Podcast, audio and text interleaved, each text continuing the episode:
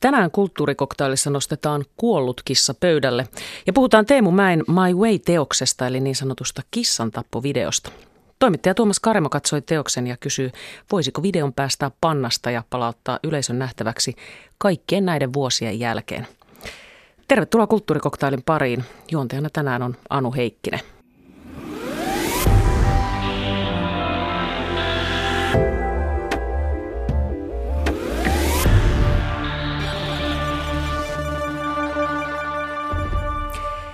Teemu Mäen videon lisäksi tarkastellaan Mika Kaurismäen Tyttökuningas-elokuvan kuvia. Ja kuulette myös tarinan Vos-Norsusta. Mikä se on? No, se selviää tänään myöhemmin lähetyksessä. Eilen meni taiteilijajärjestöissä työskentelevillä kahvit väärään kurkkuun. Jonni Ruus jatkaa. Joo, kyllä. Toivottavasti saavat nopeasti kurkuistansa pois. Ainakin ovat ällistyneitä, etten sanoisi. Eilen oli siis eduskunnan sosiaali- ja terveysvaliokunnan käsittelyssä hallituksen lakiesitys työttömyysturvalain muutokseksi. Ja se meni viuhuen tässä käsittelyssä läpi, eli toisen sanoen se tarkoittaa, että tämän lain valmistelu etenee.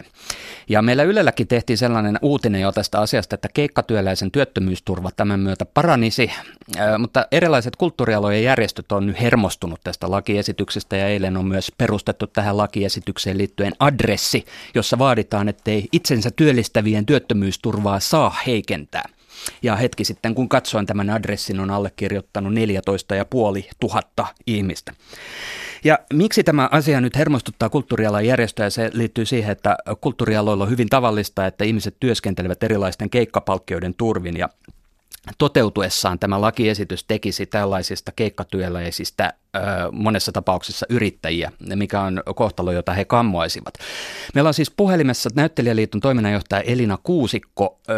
Kerro, mikä teidän kannaltanne tässä hallituksen esityksessä on ongelmana?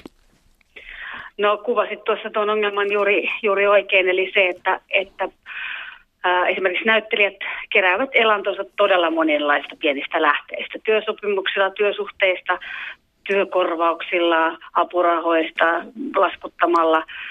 Kaikenlaiset työmuodot on otettava vastaan, jotta elanto saadaan. Ja nyt tämä lakiesitys lisää huomattavasti sitä riskiä, että heidät tulisi määritellyksi yrittäjäksi, joka poistaisi heidän mahdollisuutensa saada esimerkiksi ansiosidonnaista työttömyysturvaa, jonka he ovat työsuhteillaan keränneet. No nyt sitten maallikon kysymykset voisi olla kahdenlaisia, että no miksei ne kaikki elä niillä apurahoilla niin kuin uskotaan ja sitten toinen, että miksei nyt sitten toisaalta voisi olla yrittäjiä.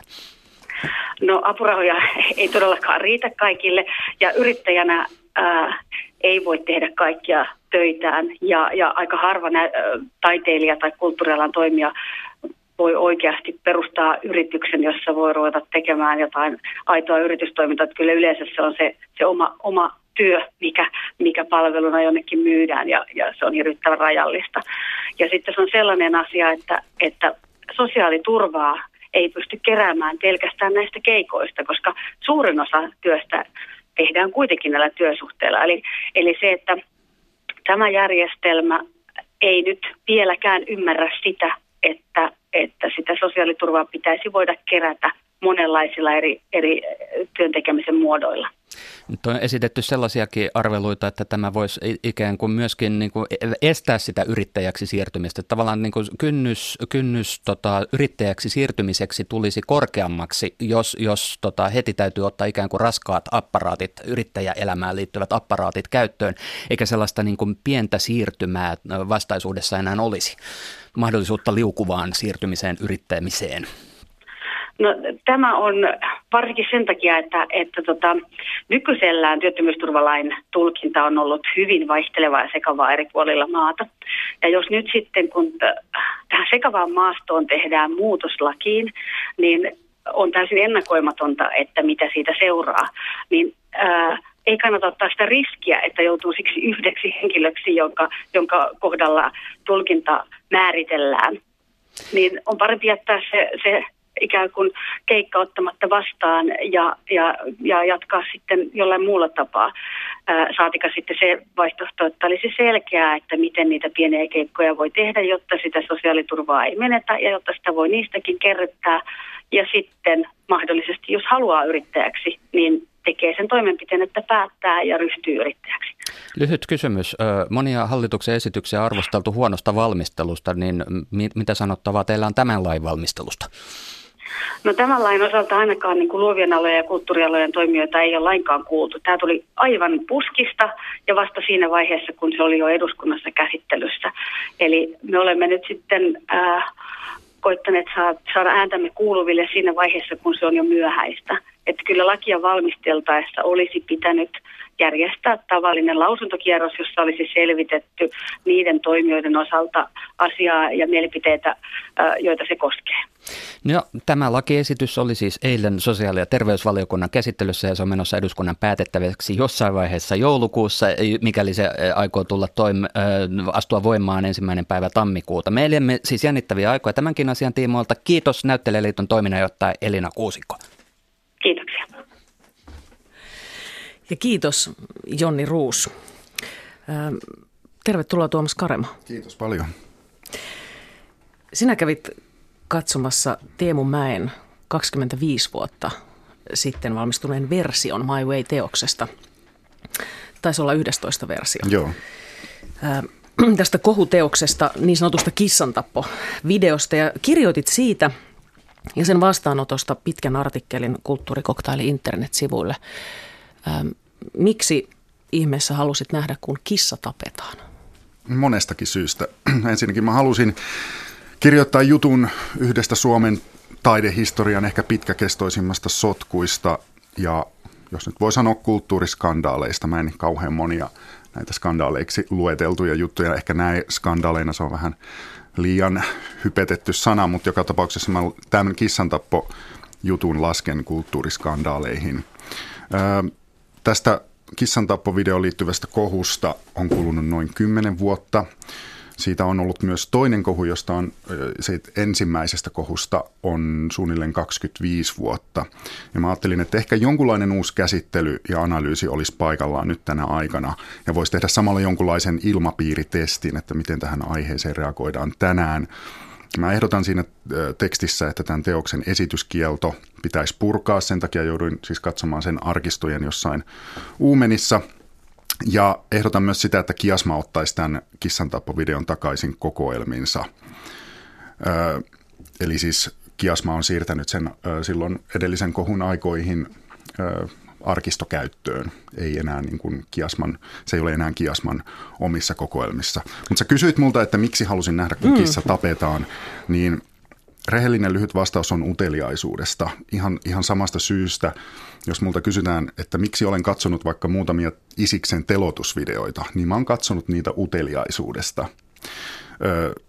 Sitä en ala sen ihmeemmin selitellä, mutta se varsinainen pointti, se ei todellakaan ollut pointti se, että menen katsomaan kissan tappokohtauksen, tämän paljon kohutun kissan tappokohtauksen, vaan nimenomaan sen muun. Mitä sen ympärillä on? Se kohtaus kestää noin 6 sekuntia, ehkä vähän päälle, ja siinä on 90 minuuttia muuta.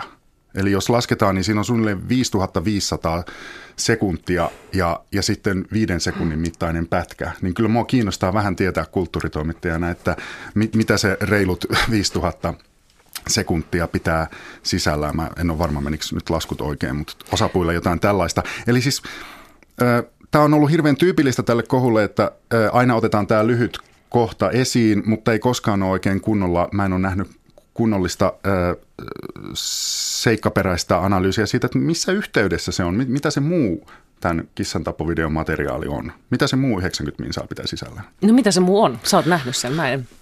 Se on kokoelma hyvin puuduttavia Teemu Mäen puheenvuoroja suoraan katsojalle. Se on myös hyvin tiheästi leikattua kuvavirtaa meidän kulutustottumuksistamme, meidän tavastamme katsoa väkivaltaa.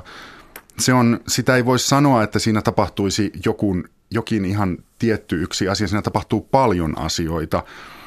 Se on kollaasinomainen, hirveän eriparisista elementeistä koottu. Välillä aivan siis käsittämättömän raskassoutuinen ja välillä taas hyvin kiivas. No mikä oli se päällimmäinen tunne, mikä sulle Tuomas jäi siitä, kun katsoit sen? Kyllä se oli ahdistunut semmoinen, niin kuin, että joku laittaa mut seinää vasten ja pitää siis puhutteluun niin, että se ei anna mulle yhtään mahdollisuutta ikään kuin omille ajatuksille. Ja vähän niin kuin joku todella ilkeä opettaja ottaisi mut puhutteluun ja koko ajan vaan sanoisi, että kuinka paha mä oon. Eikä anna ollenkaan suuvuoroa mulle. Että se on sillä tavalla niin kuin se... Siinä jää happea aika vähän. Se oli niin kuin ehkä päällimmäinen, mutta mä pidin siitä hyvin paljon ja vaikka se on 80-luvun lopussa tehty, mä ajattelin, että se on varmaan tosi vanhentunut, niin ei se ollut ihan niin paljon. Että se on mun mielestä se on hieno taideteos. Tervetuloa kriitikko Heikki Kastemaa. Kiitos. Sä olet myös aikanaan nähnyt tämän saman teoksen. En tiedä, oletko välttämättä nähnyt samaa versioita, mitä Tuomas, koska näähän on hyvin eri mittaisia. Niin, oliko sulla samanlaisia kokemuksia kuin Tuomaksella? Joo, minun muistikuvani ovat tosiaankin hieman vanhempia, reilusti yli 20 vuotta vanhoja, että on mahdotonta palauttaa tuota videota niin täysin mieleen, mutta suurin piirtein tuolla tavalla. Mutta haluaisin vielä sanoa sen, että minä en kokenut sitä, etkä varmaan sinäkään Tuomas, että se olisi niin kuin jollakin tavalla kiihottanut tai kehottanut väkivaltaan tai väkivaltaisuuteen. Kyllä se, niin kuin joku totesi tuossa, että ei Teemu Mäki niin kuin hyvillään sitä koko videotakaan varmaan tehnyt, että sillä tavalla... Mä muistan sen juuri tämmöisenä sarjana kuvia, joissa siis tarkasteltiin väkivaltaa hyvinkin erilaisissa niin kuin muodoissaan ja ilmenemismuodoissaan. Se on tietysti se edustaa tuommoista vanhaa 80-luvun loppupuolen niin sanottua scratch-videota, jossa kuvanlaatu on heikko ja innostutaan valtavasti niin kuin siitä aineistosta, jota on saatavana eri puolilta maailmaa ja sen niin kuin koostamisesta ja Teemu Mäen ehkä tämmöisiä vähän monologisia puheenvuoroja tuossa mukana. Itse en kokenut sitä kauhean, silloin alun perin kauhean, se on kyllä voimakas teos, en nyt tiedä sillä tavalla, että mikään ehkä huippu videokokemus oli, mutta ei se mikään huonokaan video mun mielestä ole. Mikä sulla oli se päällimmäinen tunne silloin, kun sä olit nähnyt sen? Arvasitko silloin, että siitä vielä niin kuin tulee niin hirveä hulabaloa kuin siitä on tullut? En. Mä en osannut arvata, että tällä tavalla tapahtuu. Näin voin sanoa.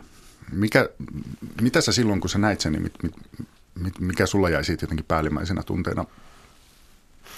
Tämmöinen kuvatulma, tämmöinen kuvavirta ja niin kuin juuri nämä, siis ei tuo kissan tappaminen niin kuin ollut siinä minusta nyt semmoinen niin kuin edes semmoinen niin kuin huippu tai kiintopiste. Kyllä se, niin kuin se aihe ja niin kuin se kokonaisuus ja kuvien virta jäi siinä mieleen. Millä mielellä Heikki Kastemaa saat sitten myöhemmin tästä siis 80-luvun lopulla 90-luvun alussa tuli tämä ensimmäinen kohu, kun Teemu Mäki sai oikeuden tuomion tästä eläinrääkkäyksestä ja sitten tämä tuli tämä toinen kohu 2004, jolloin se enemmän liittyi siihen, että Kiasma oli jo sitten aikaisemmin ostanut tämän teoksen ja siihen liittyen sitten kohuttiin, niin millä mielellä sä oot näitä ikään kuin tämmöistä pitkää kohun virtaa seurannut, jossa nyt nämä suurimmat purskahdukset on ollut nämä kaksi? No sanoisin, että ymmärrän sen, että Teemu Mäki tai taiteilija asetettiin syytteeseen eläinrääkkäyksestä ja hyväksyn sen kyllä. Hän on saanut siitä tuomion ja kaikki varmaan tuomitsemme tämän teon, mutta sitä en ymmärrä, että miksi tuo teos halutaan sulkea pois yleisön nähtäviltä, julkisuudelta. Me emme voi tuomita mitään. Onko sitä mitään asiaa näkemättä tai kokematta sitä? Ja nyt tämän videon ongelma on ja tulee olemaan tulevaisuudessa yhä edelleen, jos sitä ei saateta yleisön julkisuuteen se, että yhä näyttää siltä, että ihmiset tuomitsevat tuon videon näkemättä sitä. Ja se on minusta, se on paha asia, se on vakava asia, sille pitäisi tehdä jotain. Miksi se on niin vakava asia? Sen takia, että no, näin on vain tapana yleensä, että meidän pitää lukea tuo kirja tai nähdä elokuva tai katsella maalaukset ennen kuin me voidaan sanoa siis rehellisesti mitään. Siitä ei tule yhtään mitään, että me niin kuin kokematta, onko ne sitten, ne on oikeastaan, eikö niitä voi sanoa ennakkoluuloiksi sitten, jos me tällä tavalla ruvetaan tuomitsemaan. Kyllähän näin on tehty historian aikana ennenkin, mutta tämmöisessä sivistysmaassa semmoinen ei käy. Mä huomasin, kun mä pengoin pikkusen kissan tappovideoon liittyvää mediakäsittelyä, siitä on netissäkin luettavissa Sini Palosaaren hyvä gradu tästä aiheesta, että miten kissan tappovideota on mediassa ruodittu ja minkälaisia kaikkia kansalaisliikkeitä siihen on liittynyt. Niin aika vähän niitä oli niitä teoksen puolustajia tai jotka edes alkoivat sitä vähän jotenkin seikkaperäisemmin analysoida. Että niitä oli hyvin vähän ja se oli kyllä äärimmäisen aggressiivista se hyökkääminen sekä Mäkeä että tätä teosta vastaan ja juurikin niin, että selvästi välittyi se, että sitä ei ollut nähty. Niin, ei pystytä erittelemään sitä. Ehkä jotkut ihmiset ovat olleet, jos vaikka nähneetkin, niin he ovat ehkä pystyneet erittelemään sitä, näkemään sen, analysoimaan sitä. Mutta siis ennen kaikkea tuommoinen reagoinnin tunteiden voimakkuus, niin semmoinen tunnevoima ja semmoinen se vastaanottoa nyt sitten luonnehtii, mutta mä väittäisin, että se ei perustu niin kuin, se tekee vääryyttä tälle teokselle itselleen ja se ei niin kuin ota huomioon kuin sitä koko teosta ja kokonaisuutta, joka minusta pitäisi ottaa myöskin arvioinnissa huomioon. Mutta huomasitko sä, Heikki Kastemaa, sen, että jonkunlaista pelkoa oli siitä, että jos sanoo kissan tappovideosta tai myötämielistä, niin turpiin tulee? Kyllä, mä oon itse huomannut tämmöisen vastaavan ilmiön. Mä oon seurannut hyvinkin tarkkaan tätä jo monivuotista Guggenheim-keskustelua, jossa olisi tarvittu esimerkiksi tämmöistä kuin museoväen asiantuntevaa niin kuin puheenvuoroja, tämmöisiä niin kuin asiantuntijoita. He näyttävät vaikenevan myöskin tässä Teemu Mäen teoksen tapauksessa. Taiteilijat saattavat hyvinkin vaieta sen takia, että se ei koske heidän tuotantoaan, heidän ehkä niitä museoitaan, jotka mahdollisesti ostavat heidän töitään. Ja kriitikotkin saattavat, ehkä se ei ole niin ajankohtainen teema, taikka kriitikko nyt saattaa olla sitoutunut johonkin ehkä vähän muihin asioihin sillä hetkellä.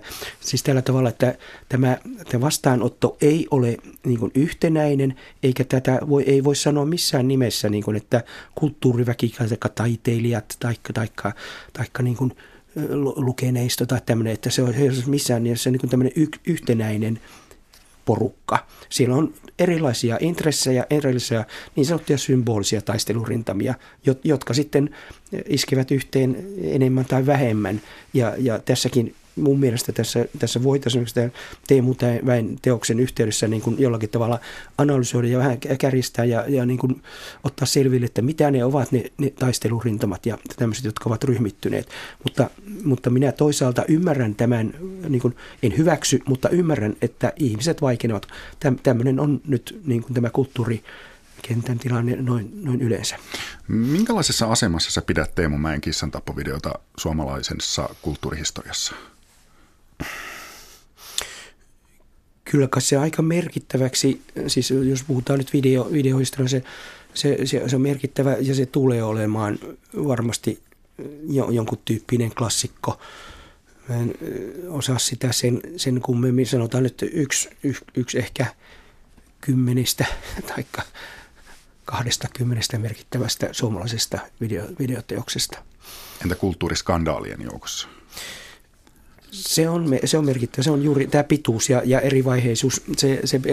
Se erivaiheisuus johtuu siitä, että nämä taistelurintamat ovat muuttuneet eri aikoina luultavasti otaksuen. Ne ovat olleet niin kuin vaihtuneet ja siinä on erilaisia kriteerejä esitetty.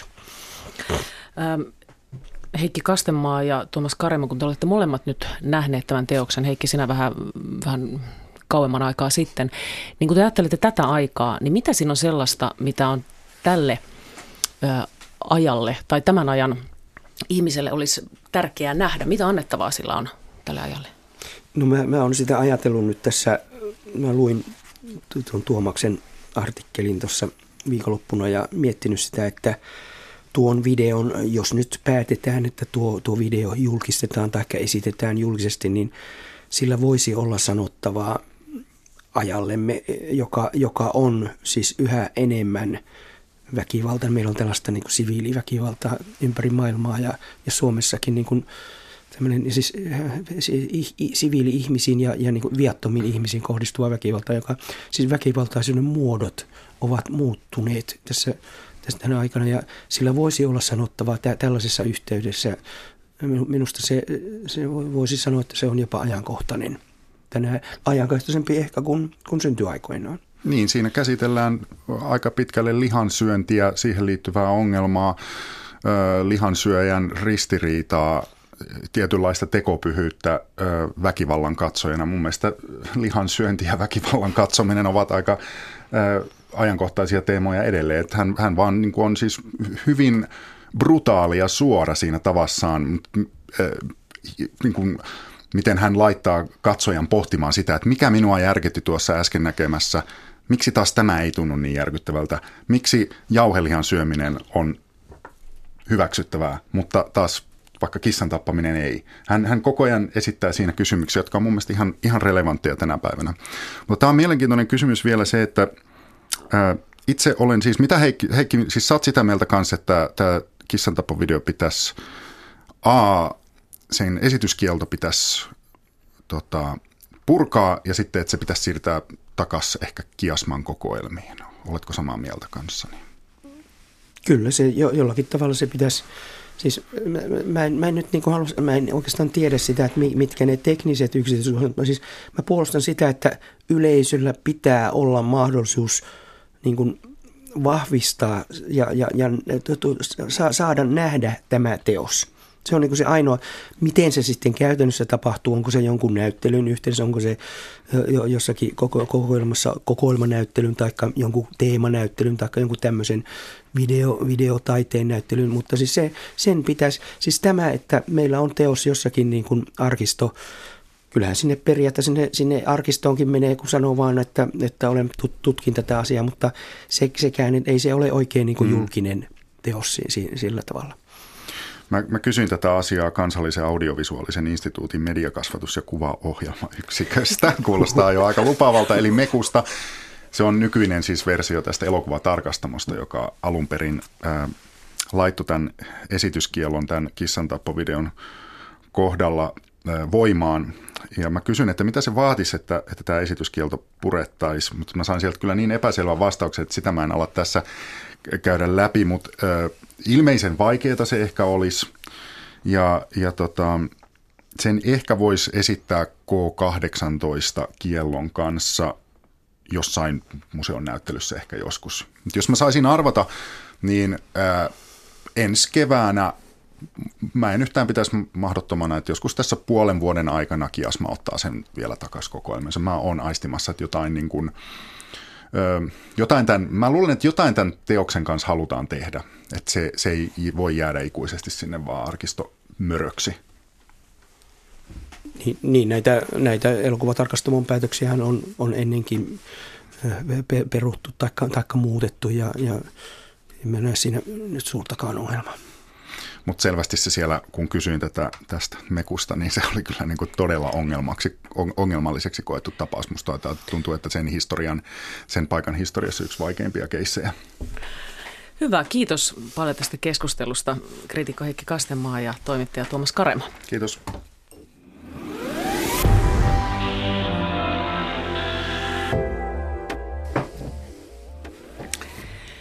Nyt on pienen päiväsadun aika.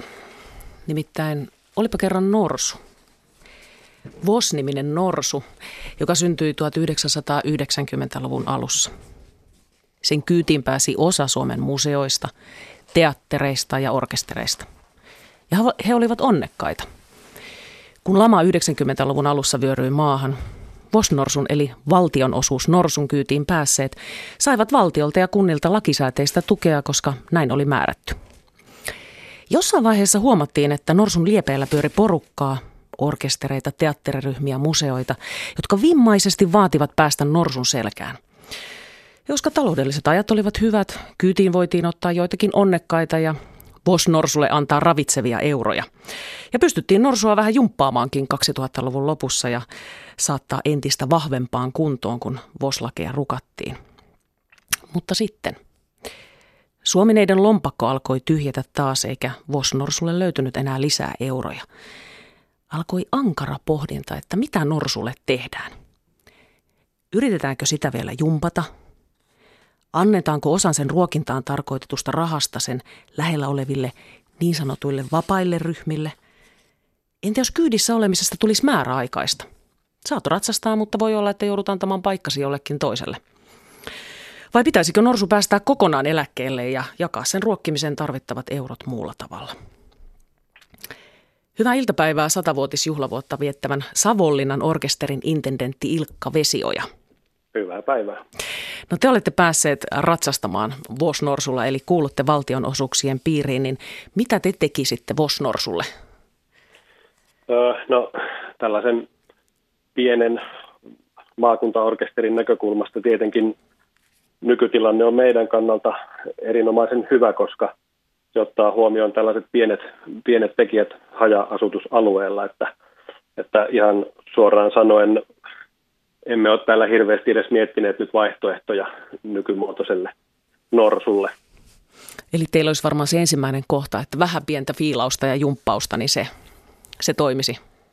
No meidän kannalta joo, että tämä nykyinen valtionosuushan on meidän toiminnalle ihan elintärkeää, että se muodostaa niin suuren osan meidän kokonaisbudjetista, että ilman sitä emme tule toimeen ja tämmöisellä pienellä paikkakunnalla tietenkin ne vaihtoehdot ja mahdollisuudet nyt sitten kovin paljon sitä toimintaa ruveta muuttamaan eri muotoiseksi on aika pienet. Eli tarkoittaako se sitä, että jos te tippuisitte tämän valtionosuustuen piiristä, niin teidän toiminta lakkaisi? Kyllä, se tarkoittaisi ihan suoraan sitä. No nämä valtionosuudet on riippuvaisia myös kaupungin tuesta, että kaupungin pitää myös osallistua sitten laitoksen tukemiseen. No Savonlinnan kaupunki haluaa säästää ja ensimmäinen ehdotus oli hurja, että jopa 1/4 teidän tuesta leikattaisiin, mutta nyt ilmeisesti sitä saatiin vähän painettua pienemmäksi sitä leikkaustarvetta 3,5%. Mitä se teille tarkoittaa, että kun kaupungin tuki nyt pienenee? Tai ehkä pienenee, sehän on vielä kesken. Niin, toivomme tietenkin, että sitä ei leikattaisi yhtään, mutta kyllähän se meidän toiminnassa näkyy ihan väistämättä, koska muutenkin todella pienellä budjetilla erittäin kustannustehokkaasti nyt jo toimitaan. Eli kun nämä on todellakin nämä tuet riippuvaisia toisistaan, niin siinä on aina se riski, että se alkaa sitten jossain vaiheessa pudota myös se valtionosuus siitä. Siitä ei ole monta vuotta, kun meillä näin kävi ja se oli jo aika raskas isku toiminnalle, että nyt ei kyllä olisi yhtään varaa menettää enää enempää, että nyt tehdään ihan niin pienellä joku suinkin pystytään ja pyritään tekemään mahdollisimman monipuolisesti, että kyllä se sitten alkaa näkyä toiminnan monipuolisuudessa ensimmäisenä, että nyt pystytään tekemään sellaisia konsertteja, joista ei saada esimerkiksi lipputuloja, kuten päiväkoti, koululaiskonsertteja, käydään palvelutaloissa, käydään laitoksissa, yrityksissä. Tämmöiset palvelut ikävä kyllä joudutaan sitten ensimmäisenä karsimaan, jos rahoitus kovin paljon putoaa vielä nykyisestä. Ja se olisi sääli, koska me mielellään palvelemme kaupunkilaisia niin monipuolisesti kuin mahdollista. Kulttuuripolitiikan tutkija Pauli Rautiainen väläyttää kulttuurikoktailin tänä iltana tulevassa TV-haastattelussa 9:50, että maakuntien laitosten määrää voisi radikaalisti vähentää. Hän ehdottaa, että vaje paikattaisiin tällaisella kiertuetoiminnalla, niin miltä se kuulostaa teidän korviin sinne Savonlinnaan? No se kuulostaa sikäli hieman surulliselta, sanoisinko, että tässä tietenkin nyt omakohtaisesti voin puhua vain meidän orkesterin puolesta, mutta täällä on erittäin vahva paikallinen merkitys meidän orkesterilla. Me tuossa niin kuin äsken kerroin meidän toiminnasta, niin pyritään ja myöskin tavoitetaan monipuolisesti kaupungin asukkaita ja ryhmiä. Meillä on erittäin vahvat myöskin yhteistyöverkostot moneen suuntaan täällä Savonlinnan seudulla, jotka sitten mahdollistaa myös projekteja muillekin toimijoille. että mun on vaikea nähdä, että tällainen kiertuepohjainen toiminta pystyisi mitenkään korvaamaan ihan täysin esimerkiksi sitä työtä, mitä me nyt tässä kaupungissa tehdään. No mitä se tarkoittaisi, jos spekuloidaan sillä, että jos se menisi kiertuetoiminnan varaan, niin mitä se konkreettisesti teille tarkoittaisi? Meidän orkesterille? Niin. No se tarkoittaisi varmaan sitä, että meidän rooli tässä kaupungissa sitten jäisi pienemmäksi, jos se tarkoittaisi sitä, että tämä valtionosuus muuttuisi niin, että me emme enää olisi sen piirissä, niin tietenkin tämä toiminta jäisi täysin sitten harrastajasoittajien varaan, mikä tietenkin harrastajasoittajat ovat meidän toiminnassa erittäin tärkeä voimavara, koska heistä paljolti Savonlinnan orkesteri koostuu ammattiytimen ympärille, mutta että tietenkin tämä nykymuotoinen toiminta sitten muuttuisi paljon pienimuotoisemmaksi ja vaatimattomammaksi. Hyvä, kiitos Savonlinnan orkesterin intendentti Ilkka Vesioja ja hyvää 100-vuotisjuhlavuoden jatkoa. Kiitos paljon. Kulttuurikoktailin Vos-Norsu, josta siis äsken tarinoin, niin se seikkailee myös Yle Areenassa ja Kulttuurikoktailin Facebookissa. Siellä voit käydä kurkkaamassa muun muassa, että mitä kulttuuriministeri Stefan Wallin ja Paavo Arhimäki Vos-Norsun kanssa aikanaan tekivät. Seuraavaksi kysytään, mitä kuuluu eräälle niin sanotulle vapaalle ryhmälle, johon tässä on jo viitattu, sellaisen ryhmälle, joka ei ole päässyt norsun kyytiin, vaikka he ovat vimmaisesti sinne yrittäneet kiivetä. Hyvää iltapäivää Helsingin kamarikuoron taiteellinen johtaja Nils Schweckendiek, anteeksi. Hyvää päivää. Helsingin kamarikuoro on Suomen ainoa ammattikamarikuoro ja pyrkinyt useita kertoja tuen piiriin. Ja viimeisin selitys hylkäämiselle on ollut se, että koska laki on orkesteri- ja teatterilaki. Te ette täytä näitä lain ehtoja, koska olette kuoro. Miltä tämä selitys kuulostaa? No se kuulostaa meille hieman erikoiselta siinä mielessä, että lakia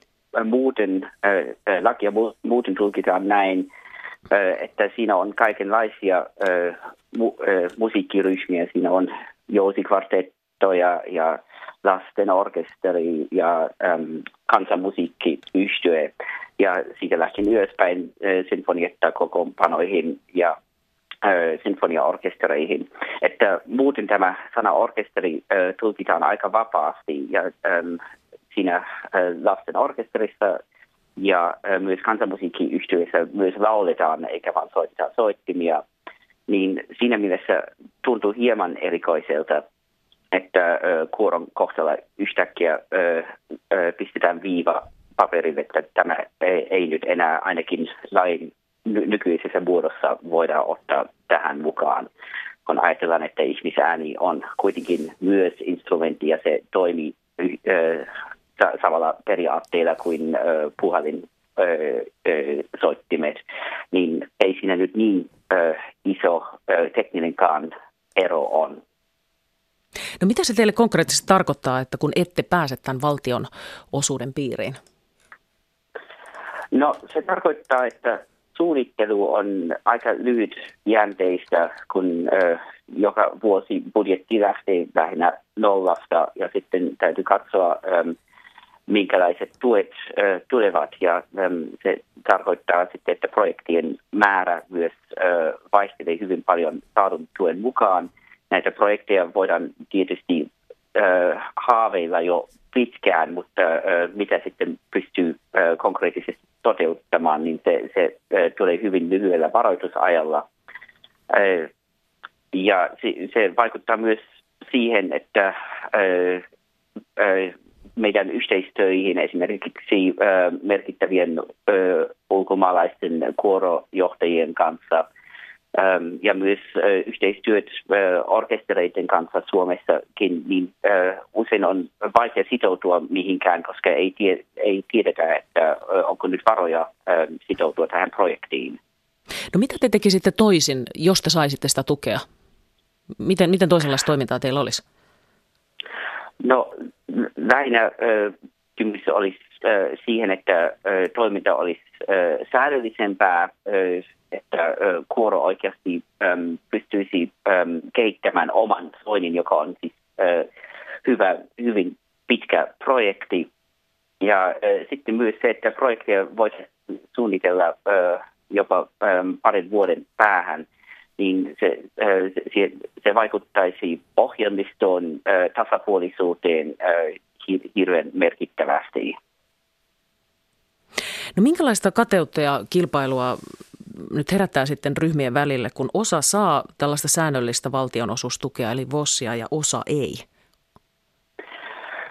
No, en mä nyt tästä puhuisi kateudesta, mutta sanotaan näin, että jos me vertailen muihin eurooppalaisiin ammattikamarikuoroihin ja ammattikuoroihin ylipäänsä, niin meidän on tietysti vaikea kilpailla heidän kanssaan, kun he pystyvät aivan eri aikataululla suunnittelemaan ja kiinnittämään vierailijoita ja ennen kaikkea kehittämään sitä kuoron oma sointia valitsemalla näitä projekteja ja mistä järjestyksessä tehdään projekteja. Ja se, että ylipäänsä pystytään säännöllisesti harjoittamaan yhteistä ja kehittämään yhteistä sointia, joka toivottavasti olisi sitten myös persoonallinen juuri tämän kuoron sointi. Ja kaikki nuo asiat ovat mahdollisia vaan, jos on tietty varmuus rahoituksesta ei tietenkään voi tai pitäisikään vaatia läheskään 100% tukia.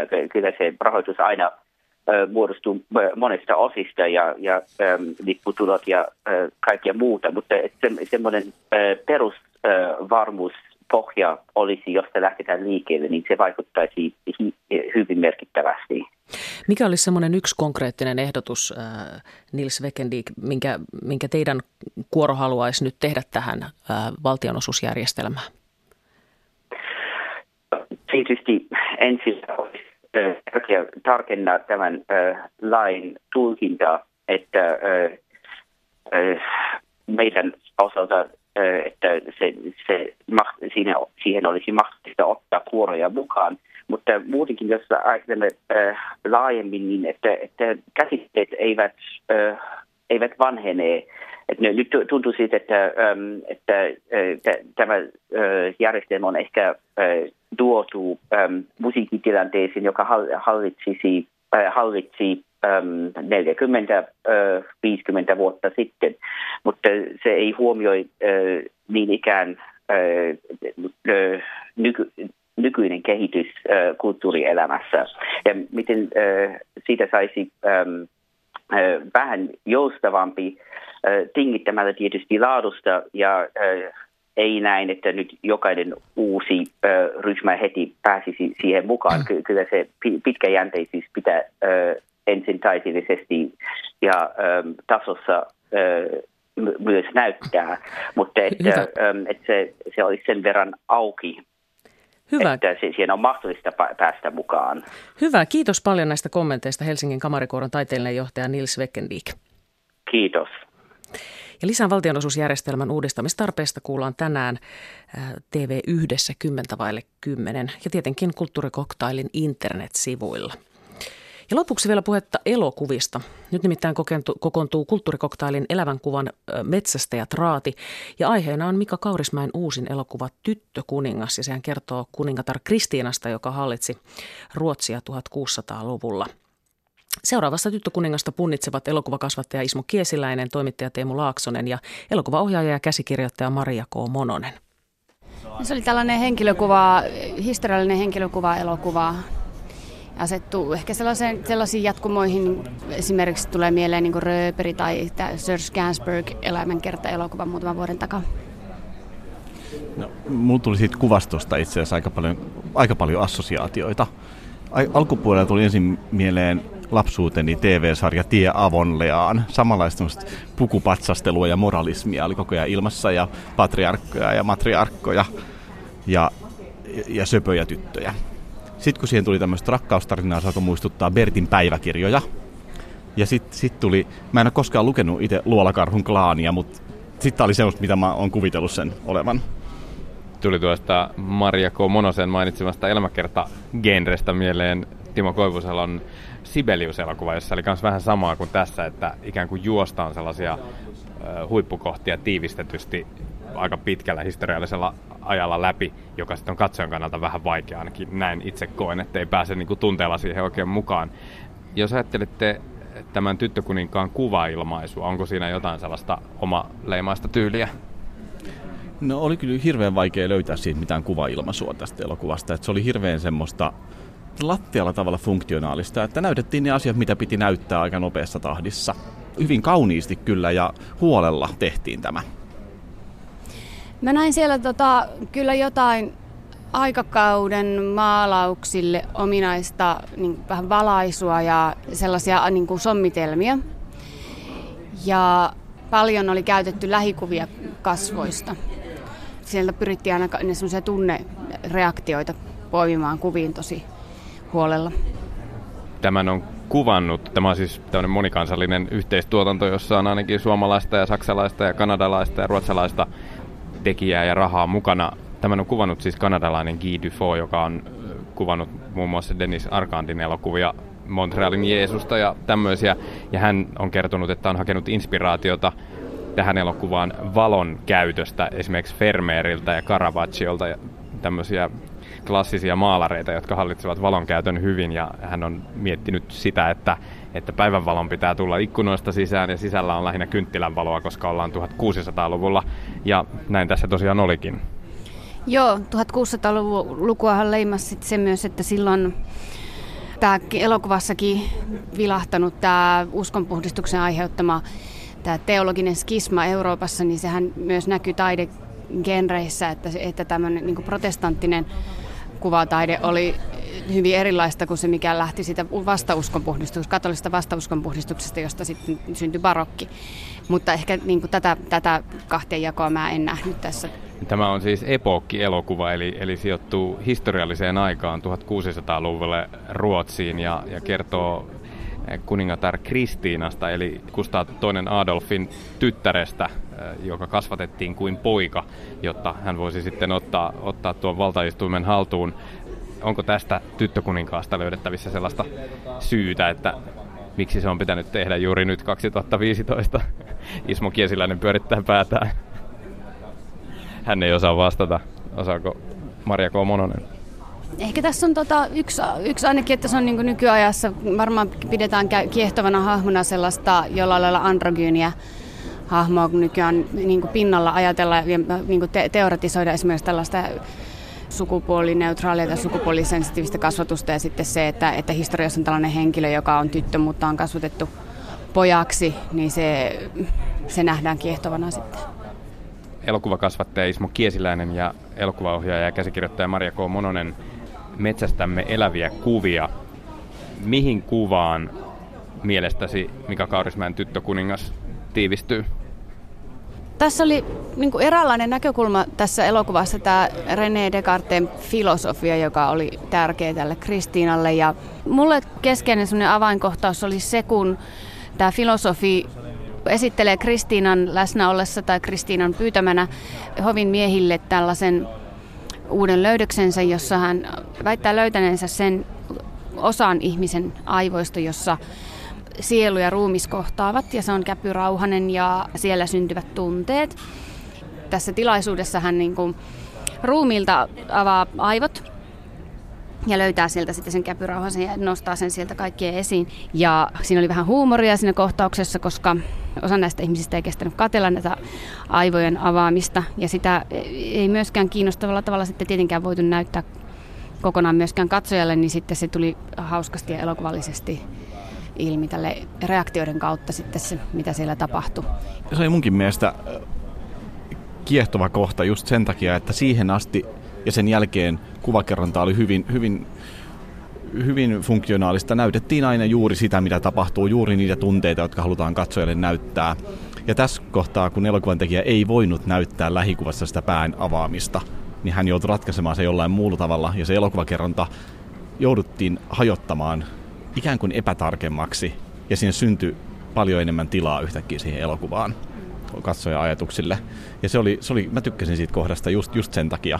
Ja se oli myös ehkä hieman vertauskuvallinen kohta, koska tässä elokuvassa pyrittiin jatkuvasti tämän Kristiinan pään sisälle, hänen tunteisiinsa, ajatuksiinsa. Ja mä en ole ihan varmaan onnistuttiinko siinä missään vaiheessa, mutta tämän yhden pään sisälle päästiin. Ja sekin jäi katsojan mielikuvituksen varaan kuitenkin. Tämä oli jotenkin hyvä. Ismo Kiesiläinen, mikä on sinun valintasi avainkuvaksi Tyttökuninkaasta? Tässä elokuvassa aika monessa kohtaa jouduttiin aika paljon selittämään katsojalle näiden henkilöiden ristiriitoja.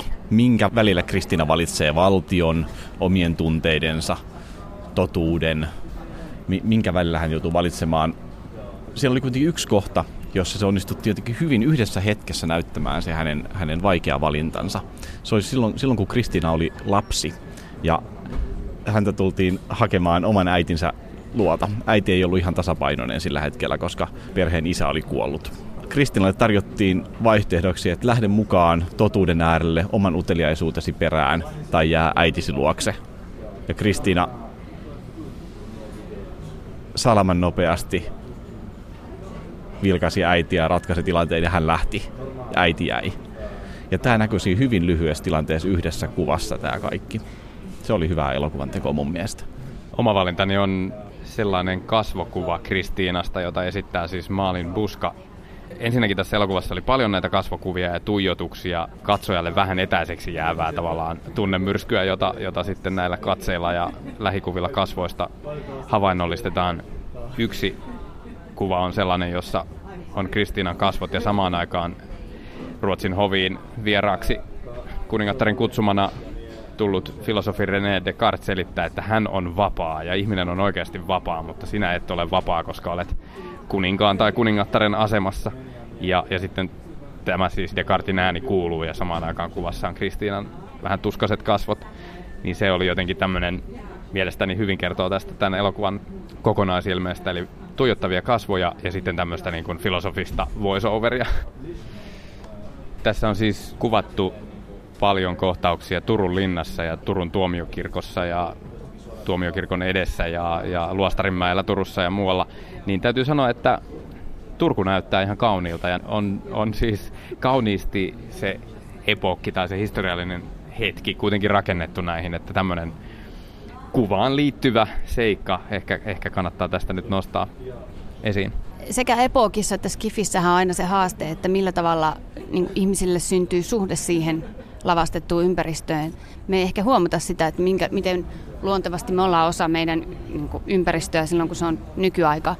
Epokissa ja skifissä sitten tämä asia jää monesti vähän pinnalliseksi, että näyttelijät vaan jotenkin ikään kuin suorittaa tunteita niissä lavasteissa. Mutta tässä mun mielestä oli kuitenkin siitä päästy vähän eteenpäin, että se ei ollut ihan vaan jollain lailla ne näyttelijät musta tuntui kokevan sen, että tämä on niin kuin se todellinen ympäristö, missä he on. Että siitä propsit kyllä.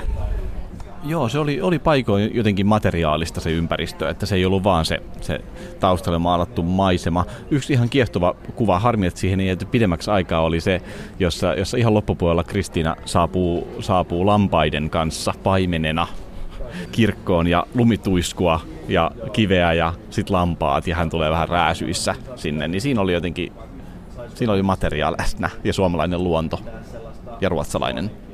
Elokuvakasvattaja Ismo Kiesiläinen ja elokuvaohjaaja ja käsikirjoittaja Maria K. Mononen, pidittekö Tyttökuninkaasta? En mä kauheasti välittänyt. Oliko eläviä kuvia? 3. Oli niitä siellä seassa. Näin sanoi siis elokuvaohjaaja ja käsikirjoittaja Maria K. Mononen ja hän oli siis Teemu Laaksosen ja elokuvakasvattaja Ismo Kiesiläisen kanssa puhumassa Mika Kaurismäen Tyttökuningas-elokuvasta. Tämänpäiväinen kulttuurikoktaililähetys alkaa olla lähes tässä, mutta kerrotaan vielä huomisesta Kultakuumeen lähetyksestä, joka on siis Laura Satimuksen juontama.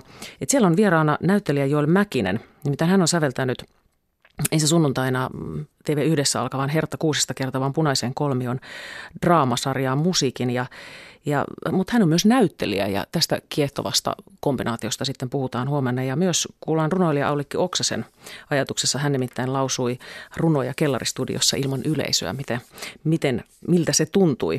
Ja on myös Puolassa järjestettävästä harvinaislaatuista jazzfestivaalista huomenna asiaa. Kiitos ja moi.